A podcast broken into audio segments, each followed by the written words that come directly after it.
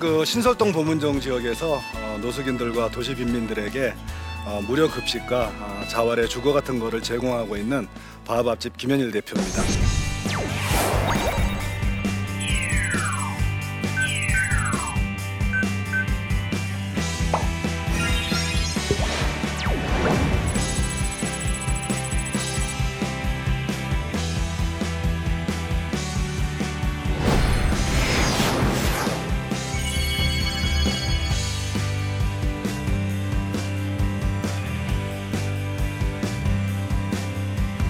네, 제가 음, 제목을 바하밥집 나의 수도원이라고 해서 이렇게 거창하게 이렇게 뽑아가지고 왔는데 에, 맞습니다. 아, 바하밥집은 저희 수도원이고요. 아, 제가 이곳에서 하나님의 도를 어, 또 기독교의 도를 닦는 그런 곳입니다. 음, 어떻게 제가 이제 바하밥집을 처음 시작하게 되고 어, 저같이 부족한 사람이 그렇게 하게 됐느냐 뭐 이런 말씀들을 여러분들한테 좀 나누고 여러분들도 더 크게 하실 수 있다, 더 잘하실 수 있다 이런 얘기를 좀 같이 하고자 이 자리에 섰습니다. 어, 1997년도 IMF가 11월 달에 이제 뻥 터지고 어, 제가 하던 일이 잘 안 돼가지고 어, 그때 저희 둘째 아이가 저희 아내 뱃속에 있었어요. 뱃속에 있었는데 어, 저희 아내하고 첫째 애하고 그때 저희 첫째가 갓 이제 돌을 막 넘겼을 때인데 어, 처갓집에 보내고 염치가 없어서 처갓집에 도저히 제가 들어갈 수가 없었어요. 그래서 어, 서울역, 용산, 뭐 을지로 이런 쪽을 올해는 아니고 한 4개월 정도 제가 이제 노숙을 하는 경험이 있어요. 노숙을 하고 일자리를 찾아서 여기저기를 다니면서 이제 그 해서 4개월 만에 이제 제가 어떤 직장을 구해서 아내와 어, 아이들을 데리고 왔어요.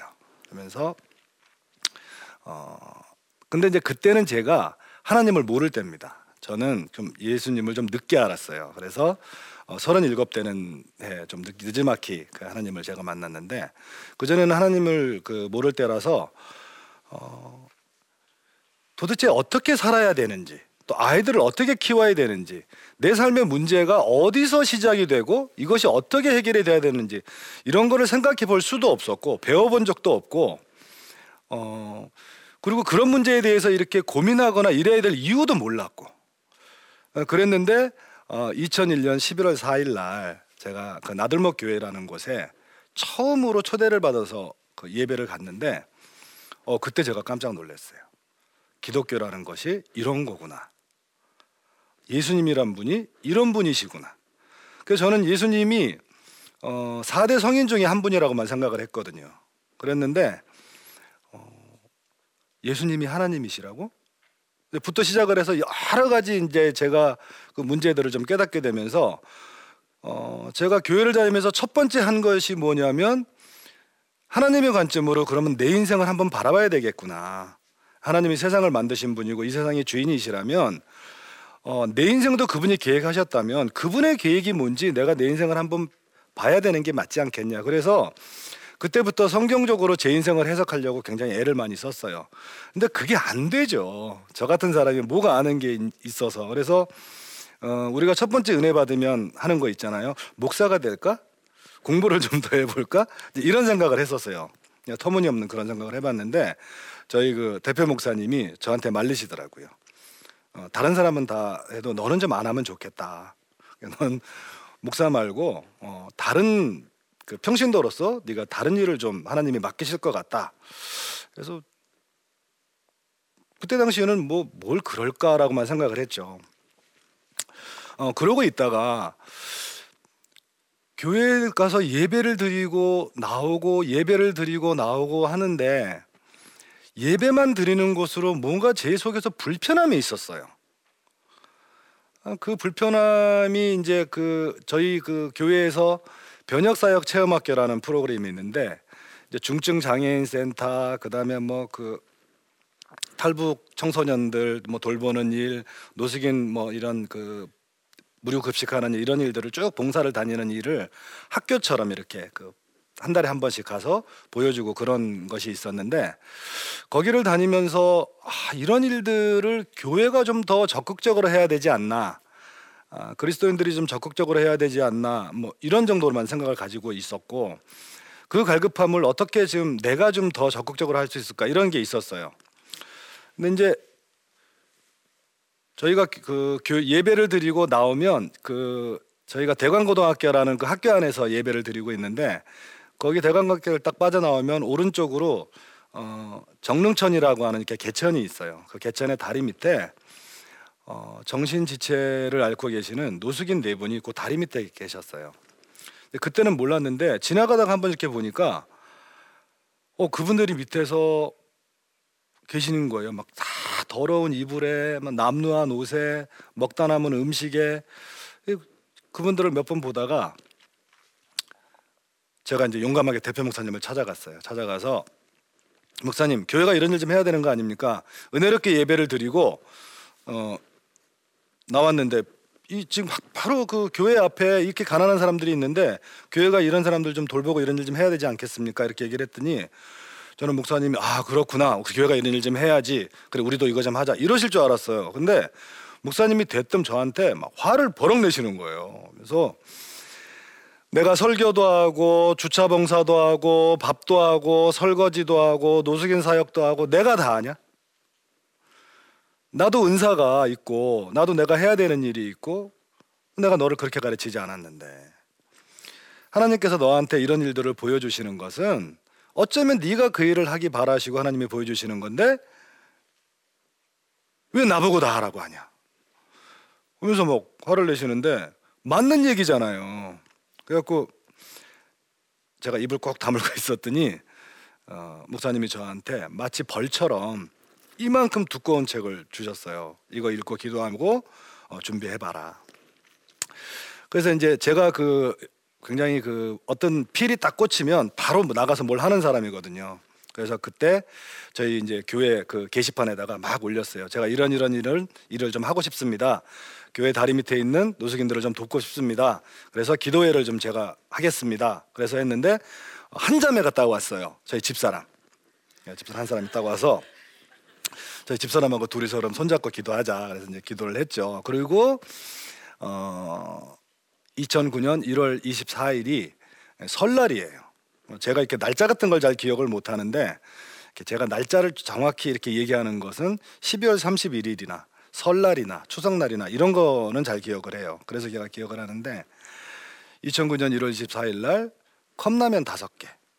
근데 제가 뭐 그 오병 이어 뭐 이런 것 때문에 제가 한 건 아닌데 돈이 그거밖에 없었어요. 그래서 컵라면 다섯 개 하고 우유와 약간의 빵 이런 걸 들고 그 다리 밑으로 처음 저희 가정교회 방한나 자매라는 자매하고 둘이서 그 다리 밑을 내려갔어요. 그래서 그분들한테 컵라면에 물을 부어서 드렸죠. 당연히 그거를 받아서 드실 줄 알았는데 안 드시더라고요. 거절하시더라고요. 그래서 컵라면을 놓고 왔어요.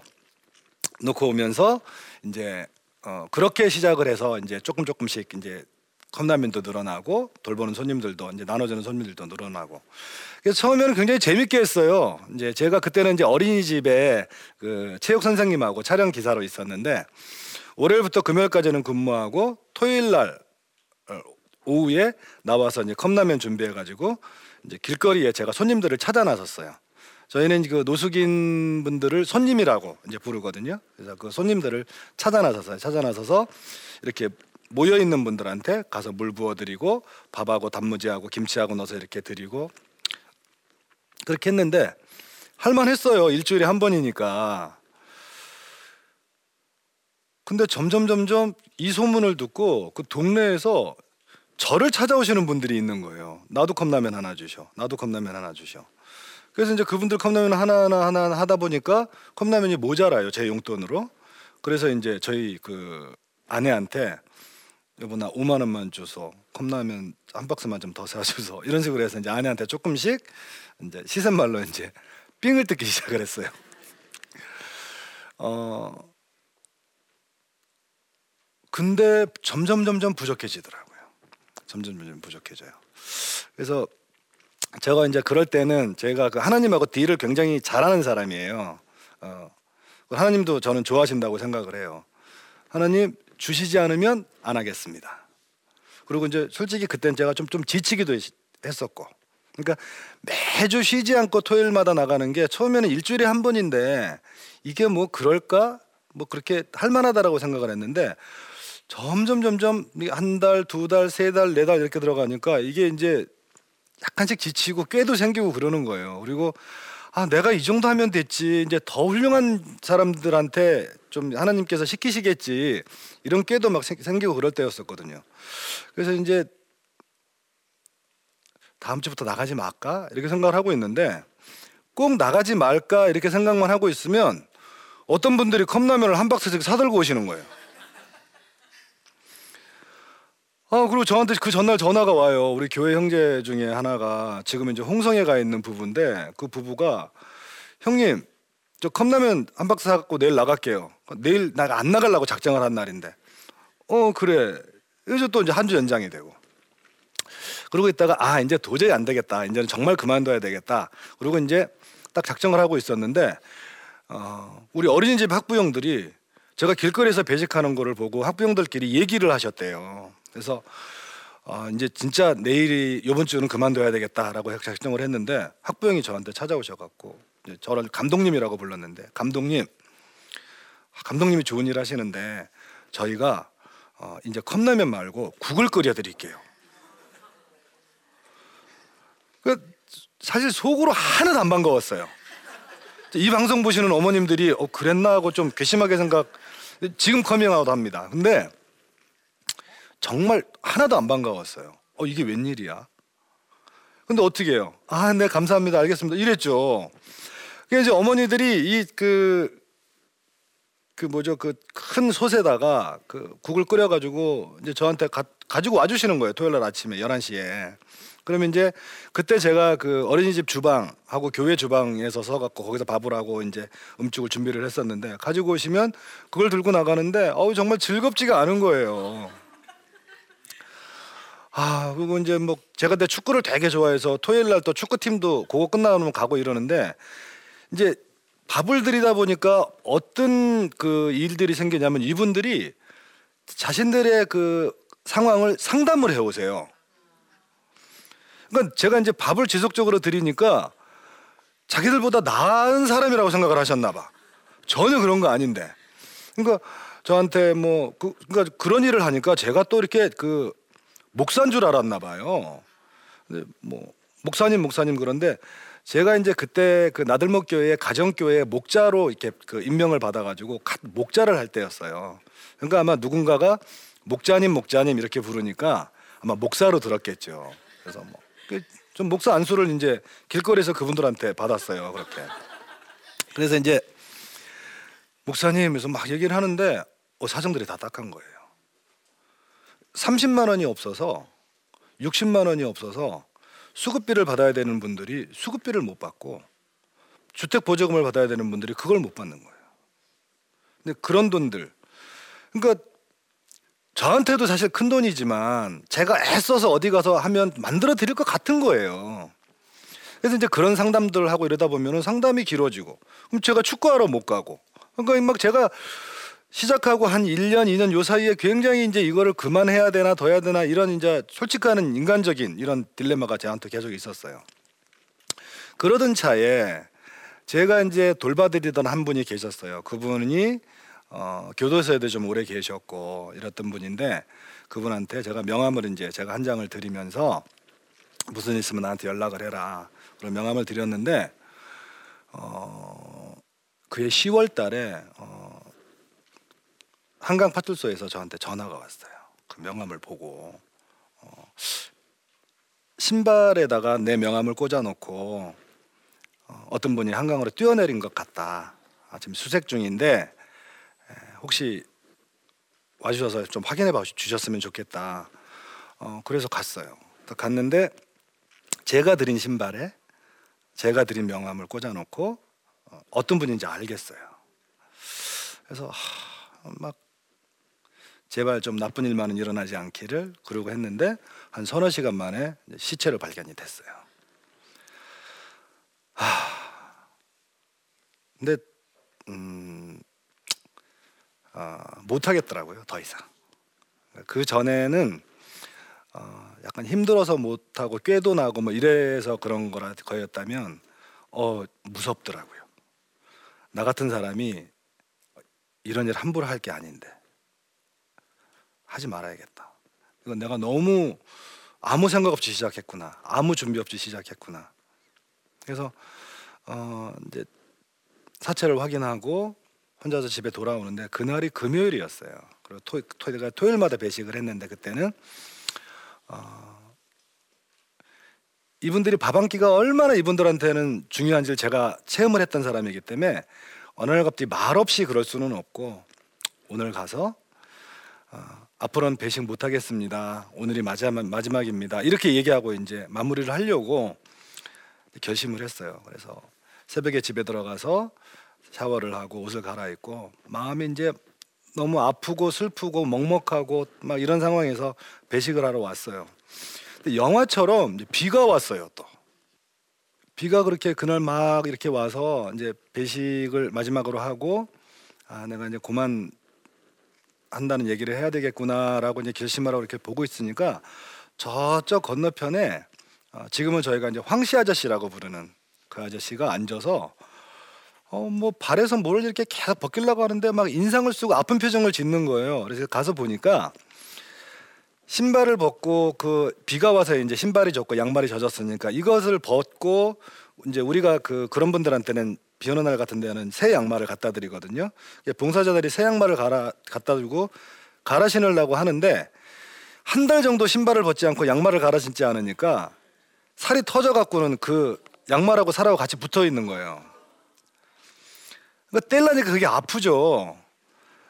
정말 아무 생각 없이 에, 우리 그 커피 끓이는 뜨거운 물을 제가 받아와 가지고 와서 그 걸레에다가 물을 적셔서 그걸 이렇게 떼기 시작을 했어요. 제가 어, 세족식이다 뭐다 이런 거창한 의미도 없었고 그렇게 해서 떼주고 있었는데 순간 갑자기 저한테 어떤 이미지가 확 지나갔냐면 그 장면을 제가 위에서 지켜보고 있는 이미지가 그 확 지나갔어요. 그러면서 거기에 앉아 있는 그 황씨 아저씨가 제 모습이고 거기에서 그 황씨 아저씨의 발에 그 양말을 떼주는 분이 예수님처럼 보이는 거예요.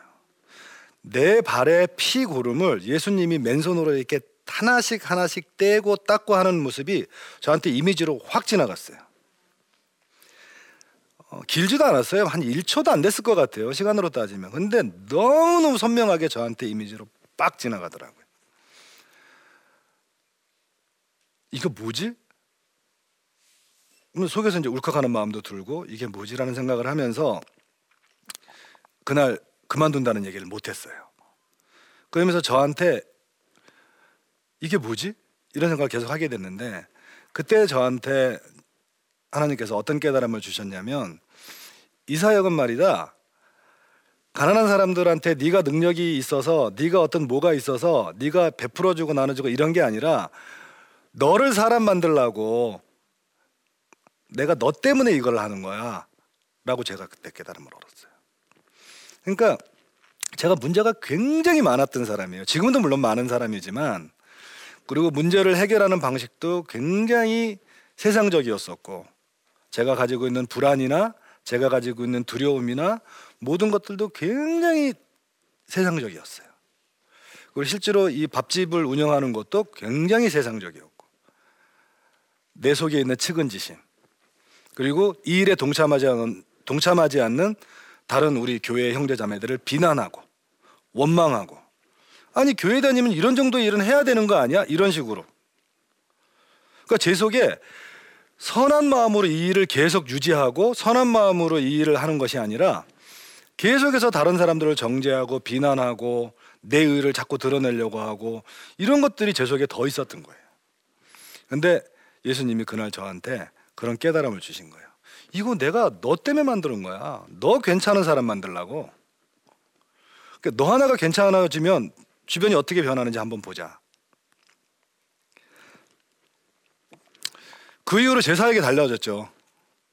부담이 없어졌습니다. 제가 바오밥집을 하면서 너무 감사한 건 뭐냐면 하나님과 저와 사랑하는 관계고 우정의 관계고 스토리가 생긴다는 거예요. 우리가 눈에 보이지 않는 하나님을 어떻게 경험하며 어떻게 만지며 어떻게 우리가 그분과 같이 인생을 동행하겠습니까? 어떻게 사역을 할 거예요? 제가 저희 집사람을 굉장히 사랑하거든요. 근데 저희 집사람하고 저하고 20년이 됐어요. 같이 산 지. 근데 만약에 가정을 했을 때 저희 집사람하고 저하고 20년 동안 부부인데 20년 동안 따로 떨어져 살아요. 그럼 저 아내를 그리워만 하고 아내를 매일 아침 사진을 보면서 아내 사진을 보고 큐티를 하고 아내를 향해서 노래만 하고 아내를 찬양만 하고 이곳으로 정말 아내를 누릴 수 있을까요? 저는 아니라고 생각하거든요. 아내를 만지고 아내를 안고 아내에게 격려받고 아내와 같이 여행도 다니고 아내와 같이 영화도 보고 이래야 아내와의 사랑과 우정과 스토리가 생기는 거거든요. 제가 바밥집이 나의 수도원이라고 얘기하는 게 바로 그거예요. 밥집에는 예수 그리스도가 계셔요. 끊임없이 매일매일 내가 나가서 그분을 만지고 계세요. 아, 만지고 있어요. 그분과 저와의 우정이 인격적으로 생기죠. 그분과 저의 사랑이 갈수록 깊어지죠. 제가 처음에 중요하게 생각하지 않았지만 토요일 날 4시간 정도를 3년 정도를 계속 길거리에 나왔거든요. 그런 시간들 필요합니다. 일주일 168시간 중에 여러분들이 하나님과 동행하는 시간. 2000년 전에 오셨던 예수님이 지금 오셨어도 대부분의 시간을 사실은 길거리에 계셨을 거예요. 그러면 우리가 왕이신 우리 하나님의 임재를 경험하는 가장 좋은 방법은 우리가 왕이 계신 곳에 가는 거죠. 왕을 오라가라 할 수 있습니까? 그러니 여러분들 168시간 중에 4시간 정도만 그 왕의 임재를 진짜 경험하는 곳으로 거리에 나오세요.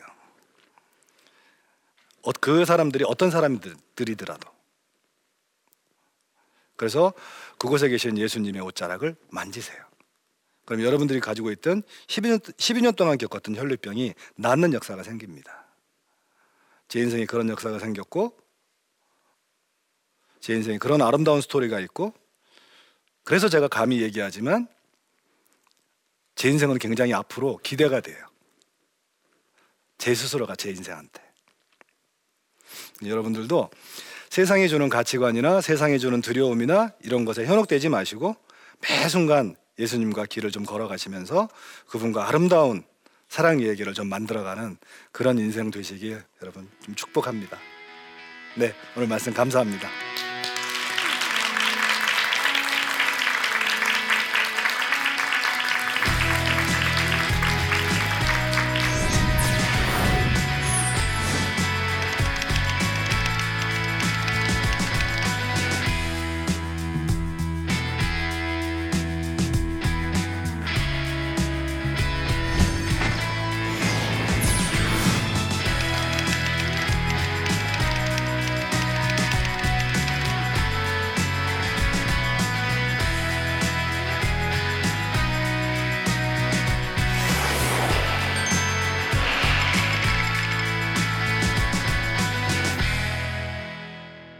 네, 오늘 혹시 제 강의 들으시고 뭐 질문하실 거 이런 거 있으시면 말씀해 주시죠. 어, 대표님 말씀 잘 들었습니다. 어, 우리 사회에서 그 노숙자분들을 바라보는 시각이 부정적인 시선으로 바라보는 분들이 많으신데 혹시 그분들을 향해서 한 말씀 해주신다면 어떤 말씀을 해주시고 싶으신지 궁금합니다. 아, 네, 아주 아주 제가 꼭 드리고 싶은 말씀을 질문을 해주셔서 마치 짠 것처럼요. 어, 어, 저희들이 노숙인이라고 표현을 할 때 보통 저희들이 인지하고 있는 인식하고 있는 분들은 서울역, 영등포, 을지로 이런 지하도에 우리가 볼 수 있는 분들을 노숙인이라고 얘기를 해요. 근데 그분들도 노숙인 맞습니다. 근데 노숙에 이 길이가 있다면 맨 끝자락에 가 있는 분들이에요. 대부분의 노숙인들은 누가 정상적인 분들이 자기가 노숙하는 것을 드러내고 싶겠어요. 드러내지 않아요. 거의 80% 이상의 노숙인들은 우리가 잘 모릅니다. 우리가 노숙인이라고 얘기를 할 때는 길바닥에서 술 먹고 쓰러져 자고 이런 약간 불황 같은 느낌이 드는 분들을 노숙인이라고 하는데 이분들은 전혀 다른 자활 근육을 가지고 계세요. 그러니까 우리가 장애도 이렇게 약간 등급이 나눠져 있고 자- 장애 이 있는 분들한테 우리가 그 자활 운동을 시킬 때 운동이 다른 것처럼 이분들도 다른 근육으로 우리가 자활을 바라봐야 돼요. 그리고 자활을 금방 시작하신 분들 이런 분들은 빨리 좀 도와드려야 돼요. 자활의 근육이 많이 붙어 있을 때. 근데 우리가 기본적으로 노숙인이라고 얘기를 하면 이 거의 불황처럼 사시는 불황인처럼 사시는 이분들한테 초점이 맞춰져 있기 때문에 80%의 노숙인들한테 자활 프로그램이 없다고 보시면 돼요. 그러니까 저희 바밥집에서는 실질적으로 제일 관심 있는 것이 앞에서 있는 자활의 근육이 많이 붙어 있는 분들한테 저희들이 관심을 많이 가져요. 그래서 우리가 많은 편견을 가지고 있는데 노숙인 하면 그 불황인하고 연관을 짓는데 어 그분들이 좀 그런 생각을 좀 이렇게 벗어나셔서 아 직접적인 우리가 그 어, 노숙을 하시는 처음 시작하시는 분들한테 어떻게 우리가 좀 도울 수 있을까 뭐 여러 가지 방법이 있겠죠 뭐 어, 재정적인 도움을 이렇게 지속적인 뭐 CMS나 이런 걸로 해서 도움을 주실 수도 있고 어 그다음에 이렇게 주, 쓰러져 계신 분들이나 주변에 혹시라도 이렇게 보신 분들이 있다면 저희 같은 단체나 이런 데다 연락을 해 주실 수도 있고 중요한 건 뭐냐면 가난하고 약하고 배고프고 절망 가운데 있는 사람들을 그냥 지나치지 않는 거예요. 관심을 가지고 있는 거. 네, 이 정도면 뭐 그분들이 아 노숙인하고 불황인하고 약간 다르구나라는 정도는 생각하실 수 있을 것 같습니다. 네, 오늘날 어, 우리 사회가 어, 효율을 따지고 능률을 따지고 어, 또 극심한 개인주의에 빠져 있습니다. 어, 그러면서 성경대로 살지 못하게 예수님의 말씀대로 살지 못하게 우리에게 계속 얘기를 하고 있습니다. 그런데 예수님은 계속해서 우리에게 가난하고 약하고 배고프고 힘든 사람에게 관심을 가지라고 얘기를 해요. 단순히 우리가 가진 것을 나누라는 정도가 아니라 그것이 바로 너희가 살 길이다라고 얘기를 하셔요. 바하밥집이 저희 수도원이고 바하밥집에서 저는 그런 일을 하고 있습니다. 그러면서 제가 살아나고 있고 바하밥집에서 여러 사람들이 살아나고 있어요. 여러분들도 단순하게 우리가 가진 것을 나누는 것을 떠나서 예수님에게 우리에게 하신 또 예수님이 부탁하신 그 계명을 지키는 것 이런 것들이 결국엔 여러분들이 가지고 있는 세상적인 두려움과 어려움과 좌절과 이거를 이겨내는 방법이라는 것을 여러분들이 깨닫는 삶으로 어, 사셨으면 좋겠습니다. 오늘 이렇게 와주셔서 너무 감사하고요. 어, 부족한 사람 앞으로 더 많이 노력하고 하나님과 동행하는 좀 삶을 살겠습니다. 오늘 와주셔서 감사합니다. 네.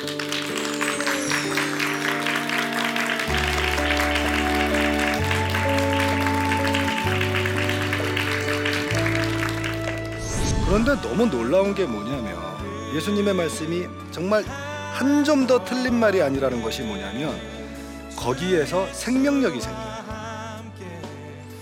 내가 내 아이만 들여다보고 내 수- 연봉만 들여다보고 내 문제만 들여다보다가 다른 사람의 문제를 끌어안기 시작을 하니까 내 연봉, 내 학점, 내 취업, 내 결혼 여기를 바라보는 문제의 그 해결 시각이 완전히 달라지더라는 거예요. 항상 주변에 가난한 사람들이 어쩌면 하나님께서 나에게 내려주신 구원의 끈일지도 모른다 생각을 하시고 함께 가는 사람 음, 그거 바라보면서 여러분들 그런 인생 사시길 축원합니다.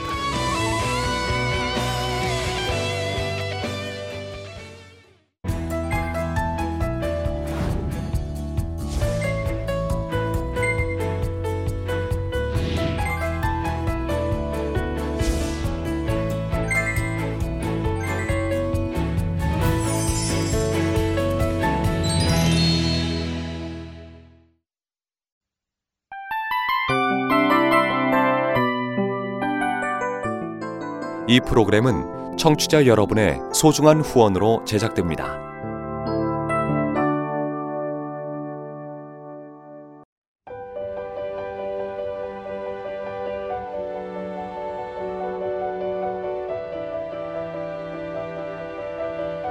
세상에는 수많은 교회들이 있지만 더 깊이 있는 말씀 강해를 찾기 위해 크기로만 교회를 선정하지 않습니다. 보다 좋은 영적 콘텐츠를 더 많이 나누기 위해 방송비를 받지 않습니다. 1년 365일 복음만 전하고 싶어서 우리는 광고를 하지 않습니다. 온누리의 복음을 땅끝까지 CGN TV와 함께 땅끝 선교사가 되주세요